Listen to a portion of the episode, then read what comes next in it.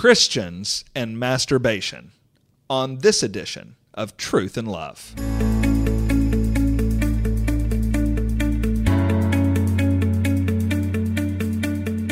I'm Heath Lambert, and you're listening to Truth and Love, a podcast of the Association of Certified Biblical Counselors, where we seek to provide biblical solutions for the problems that people face.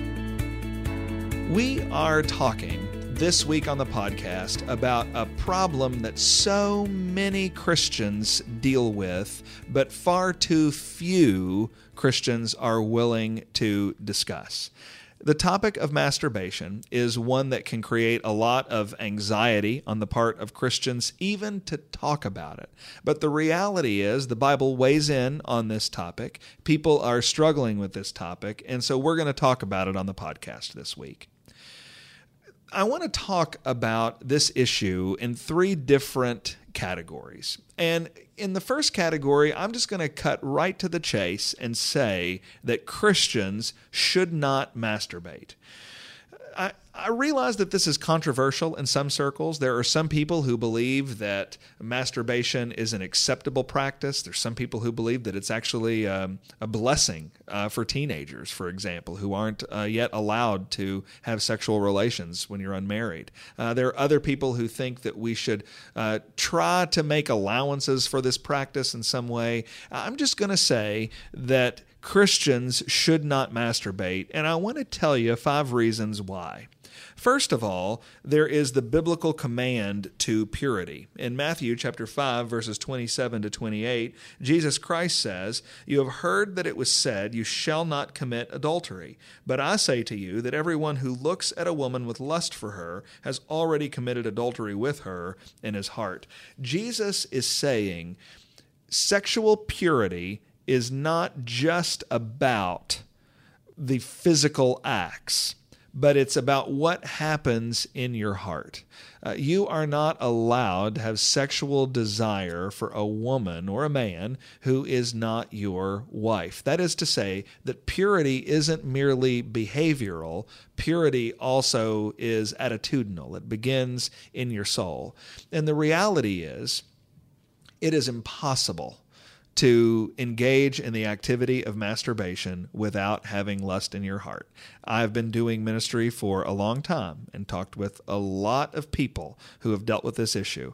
And in those years, I have only ever talked to one person who seriously argued that you can masturbate without lust everybody knows one of the realities that is necessary for masturbation to be effective is lust. And so, because Jesus commands against lust in favor of sexual purity, masturbation is not allowed. A second reason Christians should not masturbate is because of the biblical command to flee sexual immorality. In 1 Corinthians 6:18, the apostle Paul uses that exact language. You should flee sexual immorality. Every other sin is outside your body, but when you're sexually immoral, you sin against your own body. Now, Paul's command is when you look at sexual sin, you should run in the opposite direction.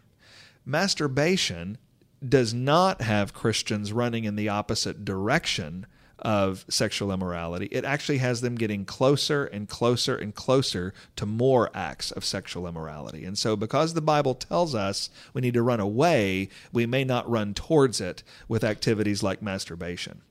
A third reason Christians should not masturbate is because of the biblical idea that sex is a unitive act. Now, let me explain what that means.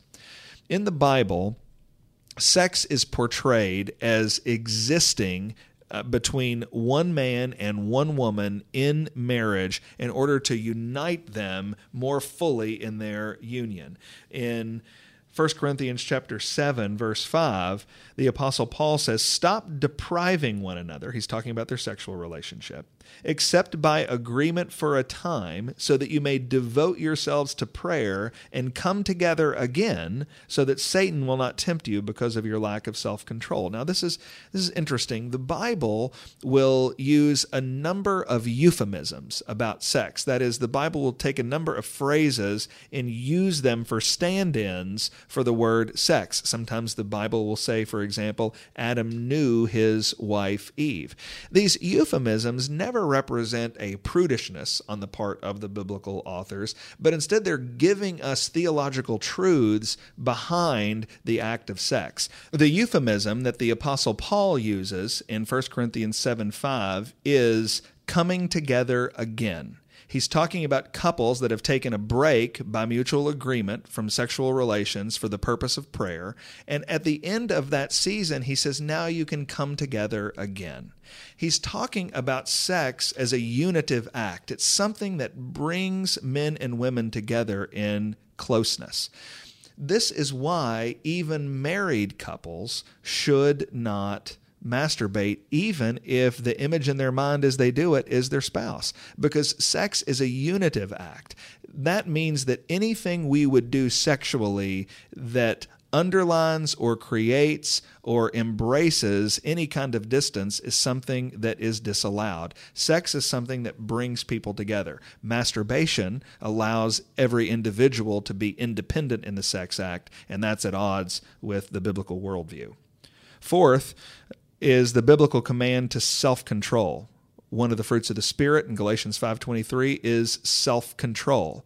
Uh, you'll hear Christian leaders sometimes, I'm sorry to say, give counsel to businessmen or to soldiers that, hey, if you're away from your wife for a little while, you can engage in the practice of masturbation. Uh, I've even heard Christian ministers give shocking tips to men about how they could engage in masturbation in the way that's most effective while they're away from their wife the problem with that kind of counsel is many things, not the least of which is self control. The Bible calls us to an attitude that is possible by the grace of Jesus Christ and the Spirit that He's given us that is full of self control. We don't have to gratify every single desire that we have, but instead we should control ourselves. We should say no to some things. And so the biblical command to self control will mean that Christians should not masturbate. Finally, the biblical reality of consequences. The Bible teaches that when we allow sexual immorality into our life, there are consequences that follow. And speaking of this in Proverbs chapter 6 verses 25 to 28, the Bible says, "Don't desire her beauty in your heart, nor let her capture you with her eyelids." He's talking about the forbidden woman. For on account of a harlot one is reduced to a loaf of bread, and an adulteress hunts for the precious life.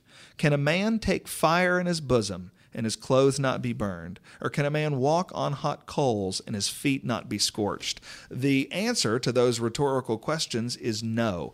The the author here is making clear that when you start down the road of sexual sin, you get consequences. You can't play with fire and not get burned. You can't play with sexual sin and not get consequences. Jesus uh, speaks even more starkly in Matthew chapter 5, which we quoted a moment ago. But in verse 29, he says, If your right eye makes you stumble, tear it out and throw it away from you.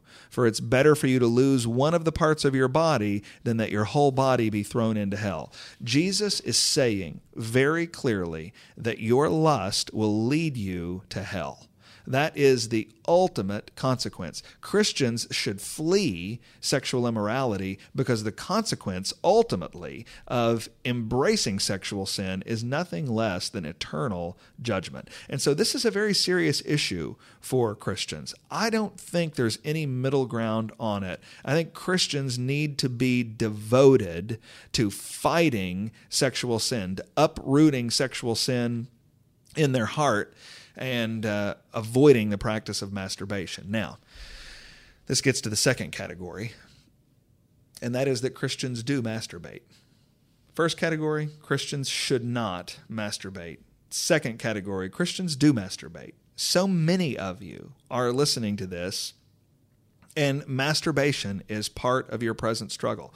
Others of you are listening to this, and you know Christians who have this as part of their struggle. And the question is the third category how do we respond? When this is a problem, what do we say to help? Let me say two things here. First of all, Christians should not masturbate. It is a sin when you do, And this is why we need to be reminded again and again and again of the gospel of Jesus Christ. That it is the work of Jesus Christ to earn the obedience that we cannot earn, to pay the penalty we could not pay, and to rise from the grave and ascend to heaven to give us his very own resurrection life. So, for every Christian who struggles with this sin, there is forgiveness for the sin through the shed blood of Jesus Christ. We need always to remember that the Bible says that where sin increases, grace abounds all the more. And so there's always grace to cover our sin when we turn to Jesus Christ. A second response that I would make, though, has to do with those of you who are struggling with this. And when I say struggling, I mean struggling. I want to underline the strugglers. There's a time and a place to talk to high handed sinners who are just going down a sinful path uh, that's going to get them in real trouble. Uh, but, but what I want to do right now is talk to those of you who are struggling. I want to talk to those of you who are teenagers, young adults, and you feel the ache of sexual desire in your life I want to talk to those of you who are maybe middle aged and for whatever reason you are single and you feel the ache of sexual desire in your life. I want to talk to those of you who are Christian businessmen or Christian soldiers, and you are perhaps overseas and you've been away from your spouse for a very long time, and you would say you are aware of an almost constant burning sexually. And for those of you in that struggling category, there is a temptation to believe that masturbation is going to give you some relief from that ache, some rest from that burn. And what I want to say to you is that is not true. If that's what you're thinking, if you're struggling and you're thinking that the relief and the rest comes in masturbation, I just want to ask you right now to turn from that that is not true. You can never get God's grace by doing something different than what God says. In fact, the way you get God's grace, the way you get God's blessing is by the power of Jesus Christ being faithful to obey. This is what the Bible says in James 1:25. It says the one who looks intently at the perfect law, the law of liberty, and abides by it, not having become a forgetful hearer, but an effectual doer, this man will be blessed in the doing. It's when you go to obey God, trusting in His Son, resting on the power of the Spirit, when you go to obey God and the grace that He gives you, you're blessed in the doing of the obedience. That is to say, God's grace shows up in your life when you conform your life to the text of Scripture. Oh my goodness, this is such good news because what it means is something really profound. It means that when you feel the ache of sexual desire and you masturbate to relieve yourself from that ache, that brief rest that you feel, and it is brief, that brief rest that you become aware of is not what the experience of grace is like. The experience of grace is like instead Jesus showing up and giving you power to be faithful even when your body burns, even when you have a desire for something good that God hasn't given you the availability to experience right now. God's grace, God's blessing on your life is when you're faithful in the midst of the ache that for whatever reason you can't fulfill right now. That's not fun in fact, it can be very, very unpleasant, but that's where the grace of God is found. Not in disobedience, but in obedience. And if you are struggling to know that blessing right now, then I want to ask you to reach out for help right now. First of all, reach out to Jesus Christ. He's there. He listens. He has power to help you. He has real mercy from his very own throne to help you whenever you ask. And if you draw near to him in faith, he will help you.